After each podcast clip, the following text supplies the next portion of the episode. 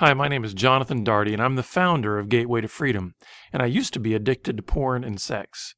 Gateway to Freedom is our workshop for men who want to overcome any kind of sexual struggle or stronghold. It's conducted over three days in a safe, private setting with professional counselors and experts in dealing with sexual brokenness issues. Now, space at each workshop is limited to ensure the highest quality of personal attention. And the workshop is available throughout the year in several locations around the United States. Hundreds of men over the years have found hope and healing through Gateway to Freedom, and I believe you can too. Our next workshop is coming up December 6th through the 8th in Texas.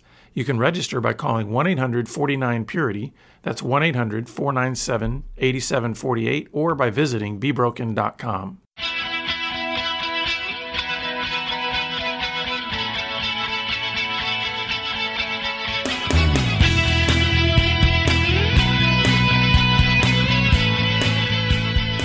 Good day, listeners. Welcome to this edition of the Pure Sex Radio broadcast. We're glad to have you with us. My name is Jonathan, and I'm here with Stephen today, who's sporting the uh, nice sweater. Hey, it's in cold. It's gotten cold, you know? yeah. Of course, they you know. scared me. They said it was 33. Yeah, and I know that all of our, our northern friends are just laughing. Yeah, at yeah. us, but In San Antonio, that's cold. it is. you know? It means that uh, fall has fallen. You know, and There you and it's go. Here. But uh, listeners, I I just want to say thank you again for being with us. For uh, those of you that have come alongside and supported us, we're always so grateful for that. Um, we're also grateful for those of you who contribute in other ways, contribute through prayer, contribute through sending us notes of encouragement, Yes. uh, contribute by sharing with us maybe some uh, topic ideas that you want us to cover. We're just grateful for all of you being part of this um, this work together in this community together. I would encourage you if this is maybe your first or second time listening to us. Um, Hit the subscribe button on whatever podcast catcher you are using because that way you don't have to search for us. Anytime we upload new content, it'll automatically come to you. So that's another way, too, to then let others, um, as our subscriber base grows, and certainly if you're willing to even give us a review on iTunes or anything like that, that helps to expand the reach. yes, thank you for that. So, Stephen, we are going to talk about things that we have seen pretty consistently, right? Right. In other words, basically, you're gonna you're gonna tell us that you are such an amazing guru in this space that when you hear that a man has a sexual addiction, you're gonna tell me that you immediately know three facts about that That's man. it. And why things pop into my head the way they do, it's on, only God knows. But but I've been thinking about this. What do we know about a guy that has developed a sexual addiction? So 20, 30 years of porn or flirting, whatever he's doing, extramarital affairs. Um, what can you immediately assume about that man? hmm So, because like I, I think life is full of patterns, and people are very patterned, and the language they use, the behaviors they do. If you just watch those patterns, you can make some assumptions about the person. hmm So, so I got three ideas that I want you to think about.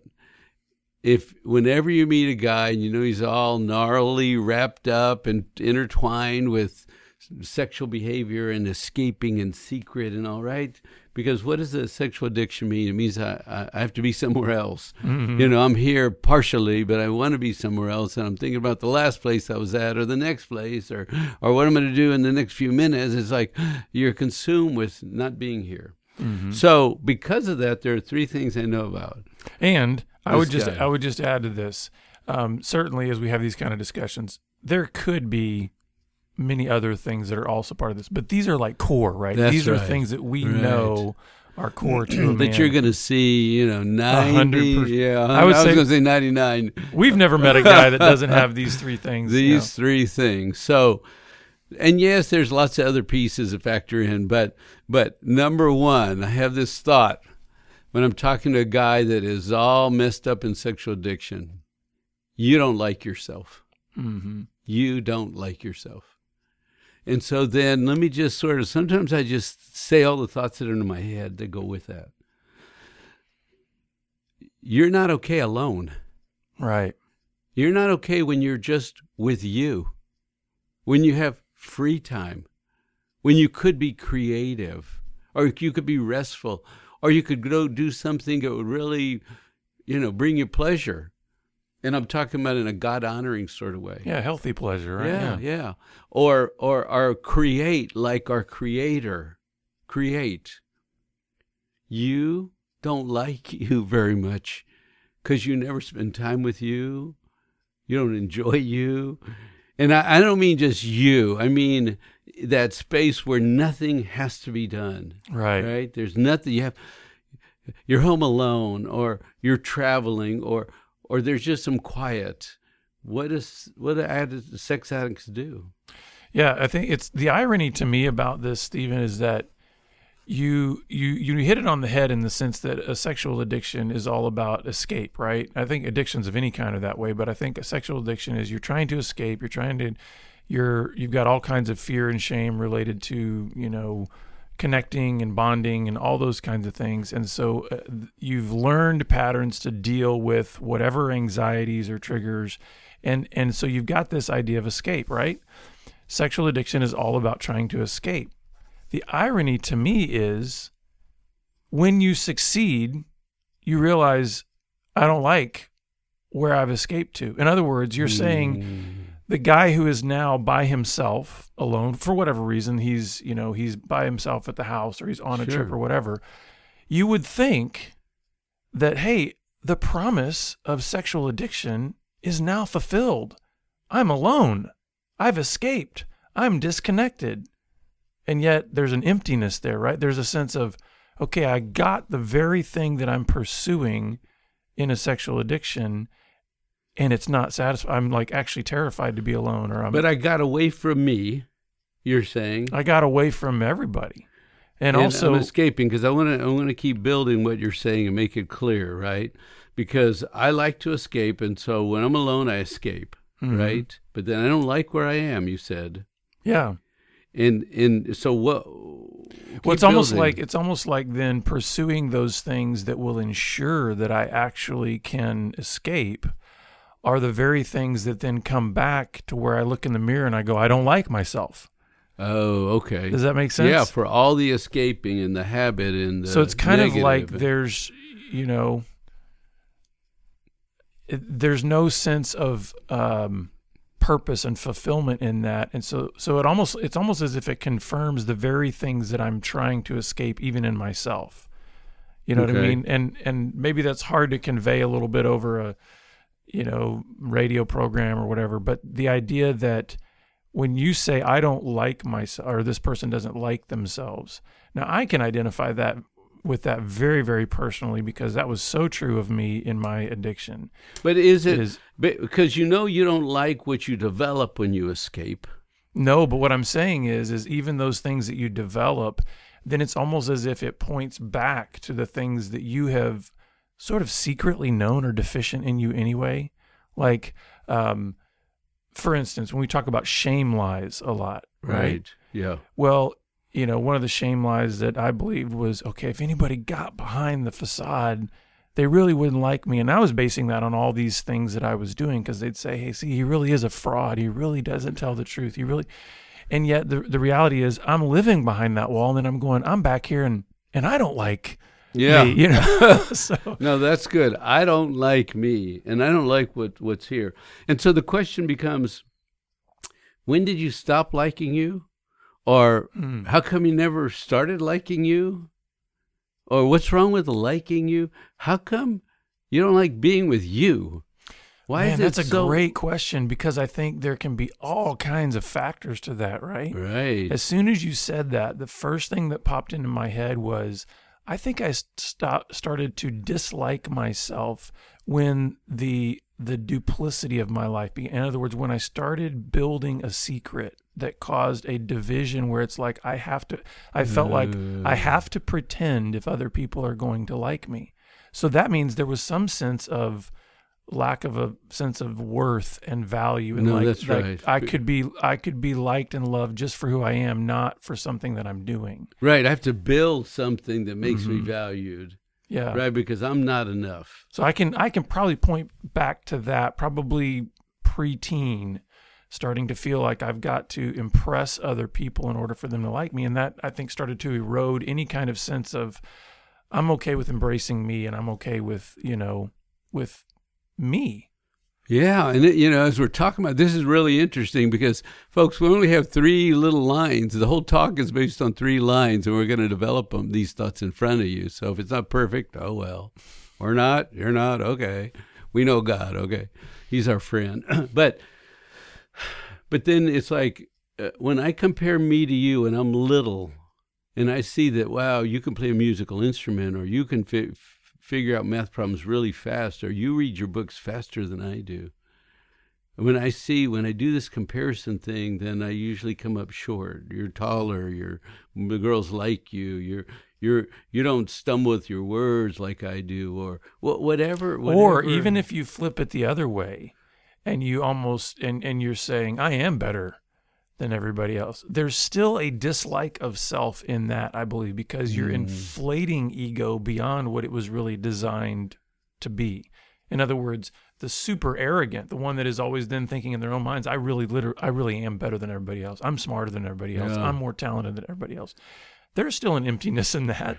Yes. There's it's a false sense of self uh, yeah, liking or loving? You know, in my mind, about 10% of the people are like that. 90% of the people don't like themselves and, and, and act like it. Well, and especially, we're talking here about somebody who's developed a sexual addiction, right? Right. We know that there's a ton of shame right. connected to a person yes. who's developed a full blown sexual addiction.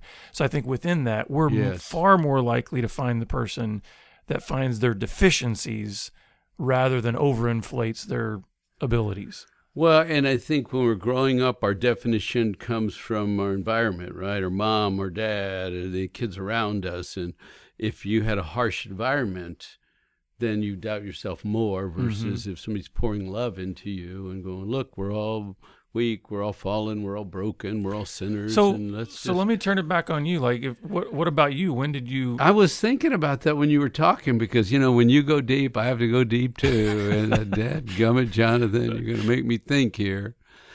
Uh, but and that's why I just answered the way I did because I think I'm the slow kid, okay, growing up, right? I'm not the fast kid. So I'm watching the fast kids, right? You got musically talented people, you got math brains, you got people mm-hmm. that can mm-hmm. read books really fast, you got you got the people that dress really nice and their parents own big businesses and they have name power. It's like I, am like just uh, when I look around, it's like I'm less. Mm. than anything around me, I'm less. So that started making you think uh, average isn't good. Like yeah, yeah, I'm like, not there. I'm not even having. No, it's it's there. It's high and low. There's only two. There's no average. I'm, and so and for you, not, in your mind, what that started to create in terms of, I guess, shame and this idea of I don't like myself is, if I'm in this lower tier, there can't be any anything really good about me in that lower tier. Is that kind of what you're? Cause, well, cause no, to me, this is so about, funny because this seems like a value statement to me, right? I don't like myself. So I'm saying there's, yes, there's I yes. don't value myself. But there's a lot of experiences and story. There's a lot that goes with that, oh, yeah. right? But w- what I realized is I always thought of myself as different. Mm. And so then I decided to hang around the kids that were different. I and, mean, and in your mind, was different equated then as like different? strugglers, strugglers. That's what different means. Okay, so whoever was struggling, I could be their friend. Okay, because I was like them. So you felt a value connection to that those other strugglers. In other words, you're like, I can I can be accepted or I can be considered quote normal around. Right, right, yeah, yeah. I can be right? okay. Yeah, because there are people that know directions really good. Yeah, I'll tell you a story.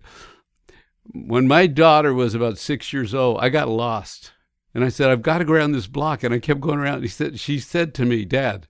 We've already been around this block. She's six She's years six, old. Huh? She's standing right next to me on the front seat, you know. Well, she must have been younger than that because she's she's right there.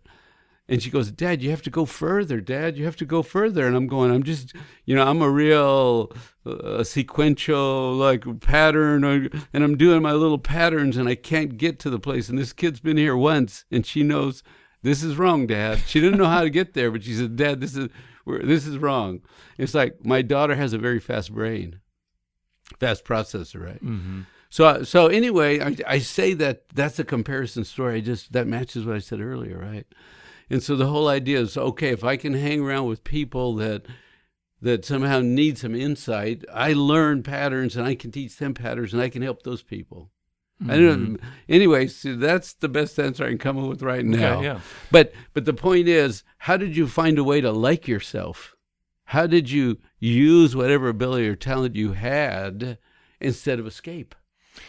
Yeah, so you you want me to give my answer to that? Yeah, I, mean, I'm, I didn't we're know if just you going were back posing and a forth. rhetorical no, question. no, no. I mean, that's the point. I'm telling you how I coped with being me. So so recovery was huge in that, and what I what I've I'm firmly convinced of this because I believe it goes all the way back to the beginning of creation, and that is that uh, identity ultimately has to be affirmed from outside of us, Right.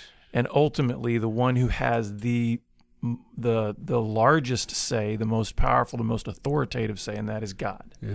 So, as part of my recovery, to be able to then finally understand the affirmation and acceptance and even admiration that God has for me as this broken, mm. sinful, divided creature Right. began to restore a sense of self that was healthy and good. In other words, I think I mentioned it on previous broadcasts where we've talked about similar things like this is that prior to my recovery and really understanding what is my identity from my creator's perspective, Yes. I would be terrified of ever being alone for all the things that we've been talking about here Yeah. for the the dislike, the shame, but also for the fact that I had built such a pattern of alone was always unhealthy for me. Alone meant I was going to do something stupid a hundred percent of the time, and so there was a lack of a sense of even being able to trust myself with myself. As recovery, That's a great line. I couldn't trust myself with myself. That's just chaos right there. right? Yeah. And so recovery and really beginning to understand and experience the embrace of God and the fact that he says, Hey, I know you're a broken, messed up son. I know you're I know and yet still being fully embraced in the arms of God, I started to realize I I don't I don't have to do all this performance. I don't have to do all these things to try to impress people or even try to impress myself. Mm. And letting that love really kind of go deep into my bones as a beloved child of God, then it's like whether alone or with people or whatever else, it's like I'm I can be okay with me. And and with that being said, okay with me doesn't mean and now it's okay for me to just go do stupid things or go to Right. it actually okay with me meant desires in me were actually changing where when i'm alone i go i don't have the desire to want to do self-destructive behaviors Right. And I don't have to run away from And- me and escape. and the reason that and i want the listeners to really hear this who are really maybe struggling in the throes of sexual addiction. Uh, there is a direct correlation at least in my experience and what we've seen in other men there's a direct correlation between when we get identity right in other words when we know our value Yes. guess what? You start to live as one who is valued Say, say it again. When I get my when I understand my value that God Yes. has placed on me because I'm made in His image, Yes. then I begin to live as one who is actually valued. In other words, when I'm when I'm operating out of this idea of I don't like myself, that means that's a mm-hmm. value statement that my value in my own eyes is low because I don't understand the value that I have in God's eyes. Right. So therefore, how do we treat worthless things? Yeah. We treat them like trash. Right. So I'm going to treat myself like trash because I don't have very much value. Now, this isn't about like self worth or like self esteem. Like, hey, just pick yourself up by. We cannot pull ourselves up to the value that God has placed on us uh, on our own. No. Right. We can But when we that. recognize that He Himself has elevated us to this place of value that's worth dying for, then I go, hey, I'm not going to junk this piece of incredible work. You know, I'm not. I'm not going to trash this body or this mind or this. Does that make he sense? He likes me, maybe I could start liking me. yeah, and out if of out of understanding that like, and then I'm going to treat myself as the valued prize that He That says is I am. good. So I wrote a few thoughts down here. I want to make sure I read these. But if you don't like yourself, you don't have any peace, you don't have any rest, you don't have any joy, you just run. You run away. You don't take care of yourself, you don't grow yourself. Right? You escape. hmm You can't be alone, you can't be okay. You can't do the things that a boy was supposed to do, play and laugh and sing and dance. Right? You you can't that can't be a part of you because if you're alone, you just scare yourself. So that's number one. You don't like yourself. Number two, your marriage is weak. So I'm speaking to the guys in a marriage relationship. Uh, who've now fully invested past the dating and the performance and the social presentation of oh, I love you, I love you. We're so alike. We like cheeseburgers together. And, Happy oh, ever man, after. We're right? so the same. You like Diet Coke. I like that. Oh, we're so the same. But but then but then you stay in that same relationship for five years and the relationship is weak. Well, it's pretty obvious after we did the first part. Mm. If a guy doesn't like himself, is he going to hang around and like somebody else? If he doesn't know himself, is he going to hang around and learn somebody else? If he hasn't slowed down, You know, that immediately makes me think of Ephesians 5, where we're being given these instructions for husbands and wives, right? And it, it talks about husbands, where it says, Husbands, love your wife as Christ loved the church. But then a little bit later, it says, He who loves his wife loves himself. Because he says mm. he doesn't trash his body, he takes care of himself. And so it's, it's making a correlation of exactly what you're talking about here. If I have essentially sort of trained myself to to devalue and I'm not understanding my identity and I've developed all these coping mechanisms that are unhealthy and essentially at the core I go I don't, I don't like me.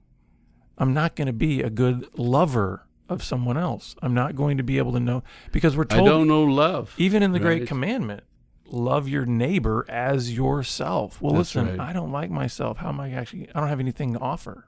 So it's going to be weak. And I would say this even applies to the single man.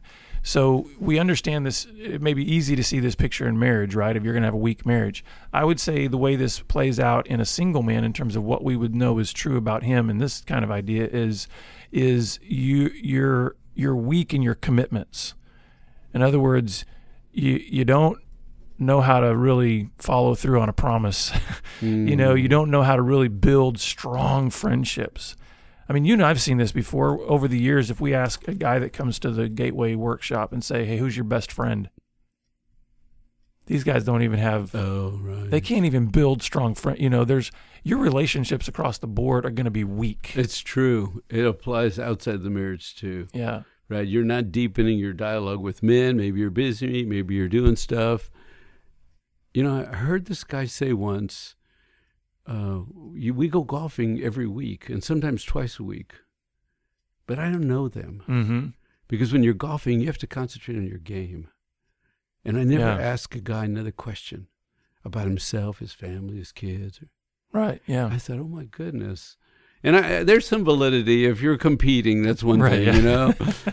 but this is a guy that's golfed for 30 or 40 years, Mm-hmm. and he doesn't know yeah. the people. That's exactly what you're talking about. We can be together and do something, but I don't, we can be busy. and it gets back to that idea of escape, right? We don't we we don't pursue Oh. connection. So I don't like myself. Therefore, that automatically is going to translate into weak relationships across the board because I believe that, and this may sound weird. I don't want it to sound, you know, like new agey or anything, but I do believe that when we have a healthy relationship with ourselves, Yes. then we can have healthy relationships with other people. It's kind of like, you know, you you you hear this every time you travel in an airplane, right? If the oxygen masks fall right. and you have somebody that you need to assist, put your mask on first. In other words, you have to be well enough to then help this other person. And I think the same can be said in in terms of relationships, right?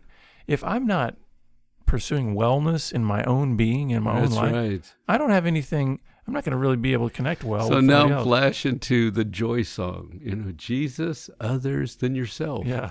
And I think, wow, should I brush my neighbor's teeth or should I brush my own first? Should I take care of others first or should I, you know, take care of me? Yeah. If I take care of me, then I can take care of you. But it doesn't work. That's Jayo. You know, that's but you get it. I would Right. always think, you know, should I wash his clothes and not mine today because that's so selfish? right. You know, should I, you know, cut his grass and not cut my own grass? Because that's Mm-hmm. that's it's- everything is about the other. Everything is about the other. It's like, but wait a minute. The father, you know, uh, this. I love the story of Jesus, the well, the woman at the well. He sat, he sat with that woman and talked about her life, right? And somehow there was a bonding, and she got nurtured. And there's some oneness story in here that's very powerful. And he took care of her, right? And he told her, "Hey, don't don't keep doing all that stuff." You know, you're looking for somebody else, but you're not taking care of you very well here. Could you shift your inner program a little bit so you take better care of you Mm-hmm. instead of running around? So, some who's going to take care of me? Who who's going to love me? Who's out there? Huh?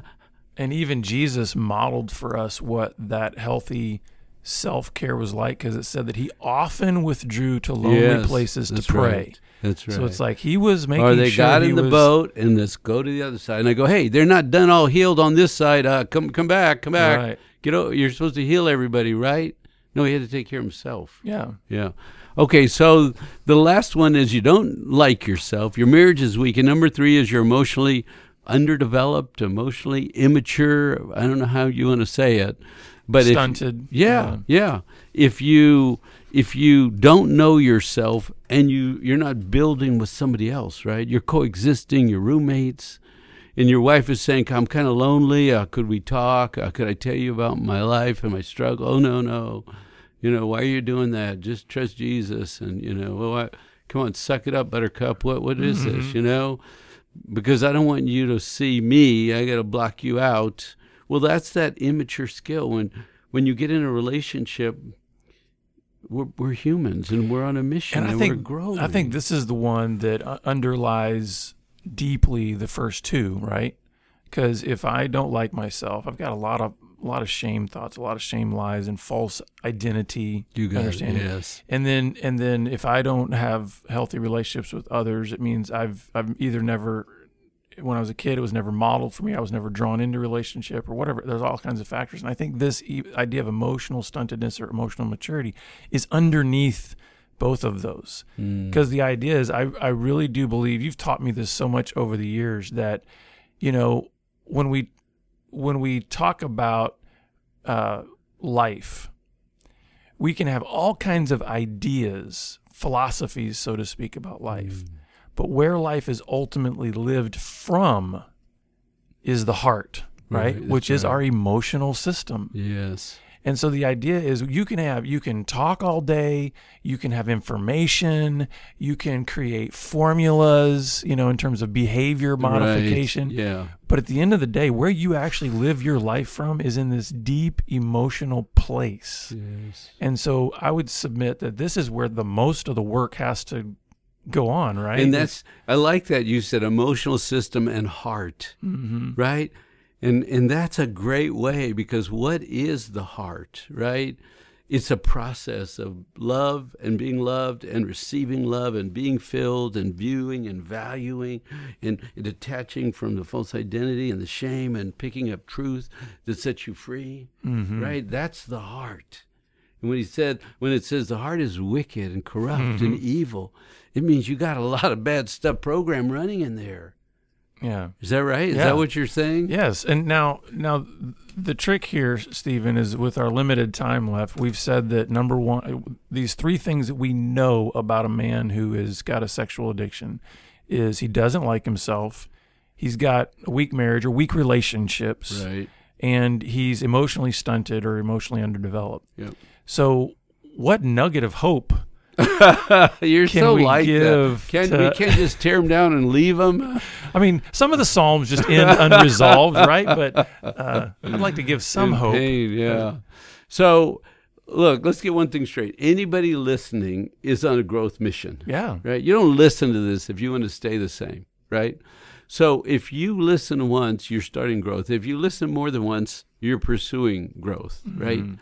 And and you you can't die the same and introduce new ideas and concepts and materials, right?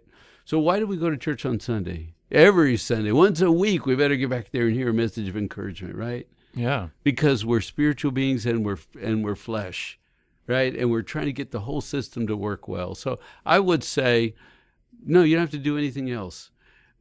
Think about the question of why you don't like yourself so much. I, we did a lot on that question, and I hope it was an introduction to you to go. When did I stop liking me?